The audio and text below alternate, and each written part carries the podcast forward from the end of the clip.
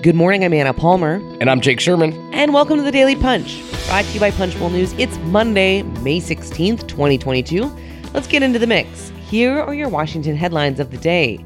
Number one, President Joe Biden is headed to Buffalo, and there could be some action in Congress on a domestic terrorism bill after the horrific shooting of 13 people in a racist attack.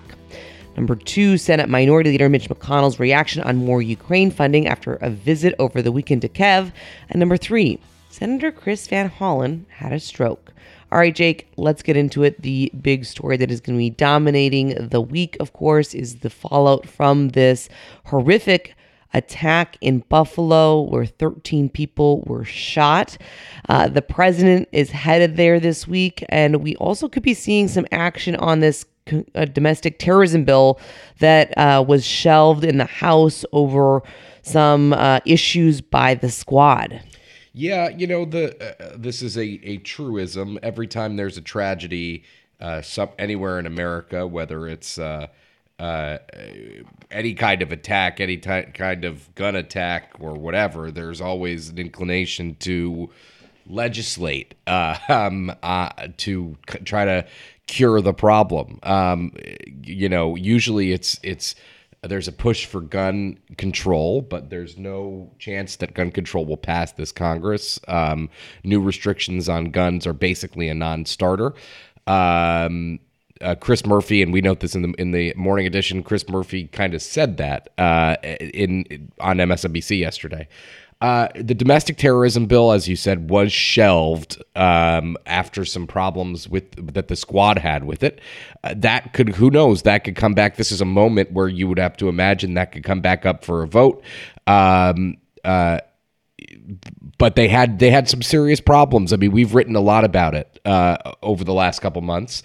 Um, and uh, but I, again, this is something I would imagine that could come up again uh, this week because uh, Congress. I mean, this is a horrific, horrific uh, tragedy in Buffalo, a racist motivated attack. Um, and Congress is gonna gonna want to express itself somehow here. So I just think maybe there's some new urgency around that. Yeah, absolutely. I mean, I think to your point, right, a larger uh, gun control package. Um, I, you know, I don't think this ch- tips the balance uh, in favor of that. However, when it does come to this Domestic Terrorism Prevention Act, it is something to watch. Of course, um, the other issue, you know, uh, that is going to come up very quickly here is the calendar, uh, because the House is in this week, and then they are going to be on recess. So, um, a House vote on legislation could slip until the first week of June, according to some aides um, that we talked to. So, something to certainly watch. Let's go on to the number two story of the morning. Senate Minority Leader Mitch McConnell was in Ukraine um, over the weekend and had some uh, some words to say about possible uh, funding for Ukraine and the, the efforts that are going on over there to stop Russia's invasion.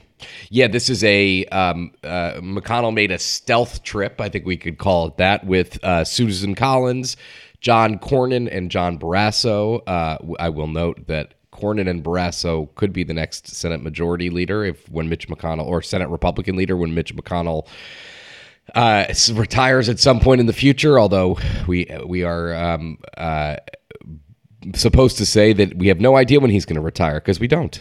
Um, but uh, supposed to say we do say yes. We have to add. We must add, and we did add. Um, and uh, uh, also on uh, who was one notable person not on the trip was John Thune. I don't know why, but um, maybe having the top two Republican leaders there was a bit too much for the security apparatus in, in Congress.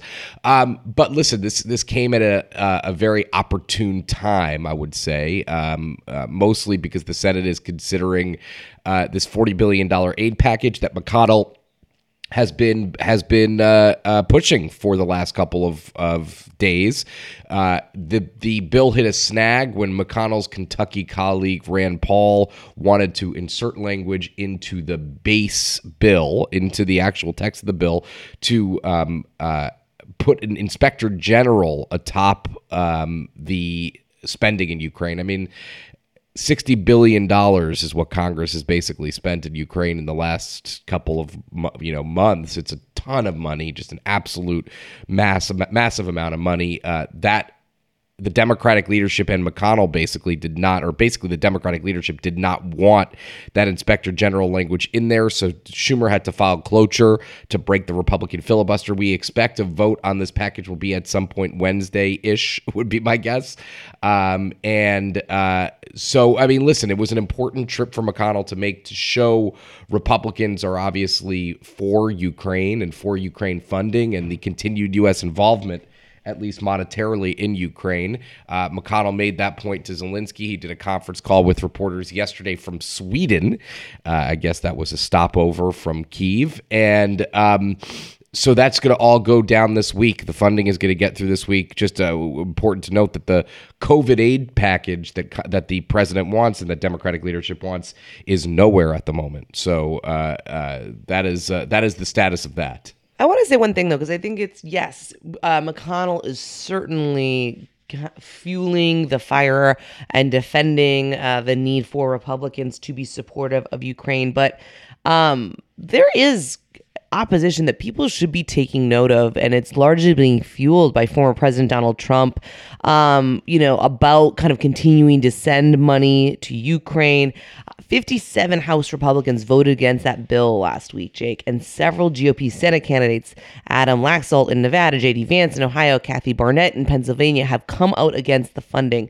So, you know, as much as this package looks like it's going to get through, there was that hiccup by Rand Paul that there is not everybody is is going to be on in support of continuing to spend just the the the the amount of money that that we are currently putting towards this effort in Ukraine. So I just think it's worth uh, noting because this could become an issue for certainly the president, but also it could become an issue in Congress if they continue to feel like there's more and more uh, money that's needed, more financing that's needed if they can't really make the case there.